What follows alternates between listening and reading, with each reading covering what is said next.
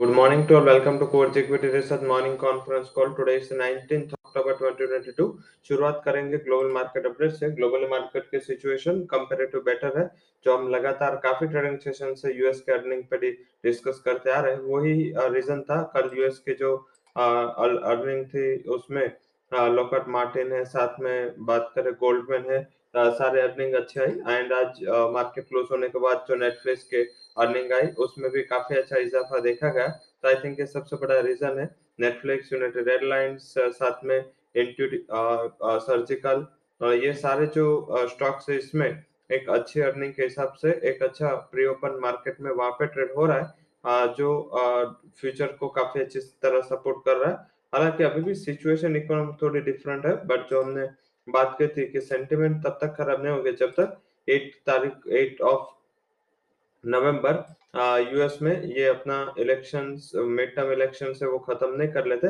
And जिस जिस दिन जो खराब सीपी इन्फ्लेशन के बावजूद भी जो फ्यूचर्स अच्छे उछले थे, उसी दिन हमने हाईलाइट किया था कि अभी शॉर्ट टर्म के लिए यूएस के मार्केट की जो वीकनेस है, वो शायद यहाँ पे थमती दिखे एंड एक शॉर्ट कवरिंग का माहौल रहेगा। एंड यही शॉर्ट कवरिंग का माहौल काफ़ी अच्छी तरह हमने रिजोइस किया। हालाँकि अब ये लेवल पे थोड़ा हमारे एडवाइस है कि थोड़ा बहुत कंजर्वेटिव होकर ट्रेड करें, क्योंकि अभी सिनारियो एंड सिचुएशन ऐसा है कि थोड़ा मार्केट ओवरबोट ट्रेजेक्टरी में है और अगर कुछ भी, थोड़े बहुत भी हेडविंड्स या थोड़े बहुत भी वोल्टालिटी वाले न्यूज़ आए तो मेरे हिसाब से मार्केट का स्ट्रक्चर है मार्केट का मूड है, वो थोड़ा चेंज हो सकता है। आई थिंक ये सबसे बड़ा फैक्टर है।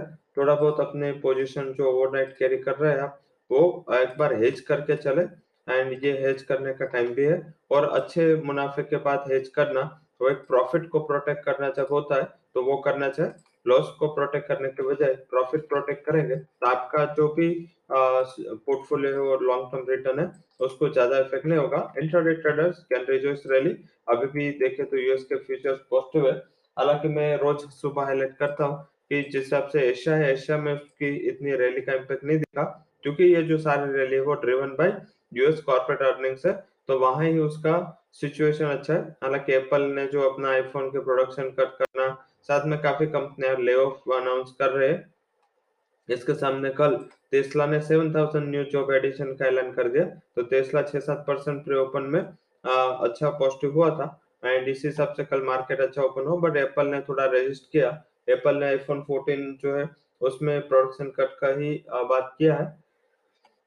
साथ में काफ़ी ले ऑफ़ के रिलेटेड भी न्यूज़ आ रहे हैं तो आई थिंक ये सबसे सिचुएशन थोड़ी डाइसी हो चुकी है तो मेरे हिसाब से थोड़ा मिक्स रेट लेके चलना है। एंड जो भी पोजीशन में ओवरनाइट ट्रेडर से वो थोड़ा बहुत कोशिश रहे interday trader and positional positional जो भी पोर्टफोलियो जिसके पास है इन्वेस्टर्स है, उसको ज़्यादा कोई प्रॉब्लम होना नहीं चाहिए। तो आई थिंक ये आज का मूल मंत्र है, जिसके ऊपर आपको ध्यान रखना है। एंड आज अभी शुरुआत करेंगे। आज के क्यूज एंड न्यूज़ के साथ।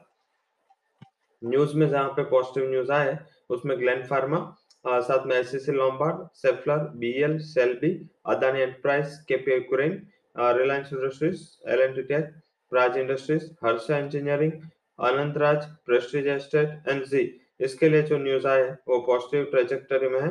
Negative side numbers and news है। जिसमें संवर्धन मदरसन, जिसमें कल हमने सुबह पे हाईलाइट किया था कि एक बिकवाली का ट्रेड होना है। उसके अलावा जेएसडब्ल्यू इस्पात तीन प्लेट टीवी नेटवर्क इनके तिमाही नतीजे खराब आए तो वहाँ पे थोड़ा फोकस नेगेटिव रहेगा। फंड हाउसेस की जहाँ राय है पॉजिटिव उसमें Apollo tyre L housing ICICI Lombard Tata communication Polycab Canara bank Indian bank इसके ऊपर जो फंड हाउसेस की राय आई है, वो पॉजिटिव निकल के आई है। आज sectors to watch would be financials auto tyre and tech ये सेक्टर है पॉजिटिव फोकस में रह सकता है। वहाँ दबाव मेटल्स एंड एनर्जी स्टॉक्स में देखा जा सकता है। तो ये हमारा आज का जो क्यूज है एंड साथ में स्टॉक्स इन डेफेंडो बैंक की कैटेगरी में दो नए एडिशन है। पेल एंड जिल and Delta cot India housing and India cement ये तीनों अभी भी एफ़ एंड कैटेगरी में है। उसके अलावा तिमाही नतीजे आने।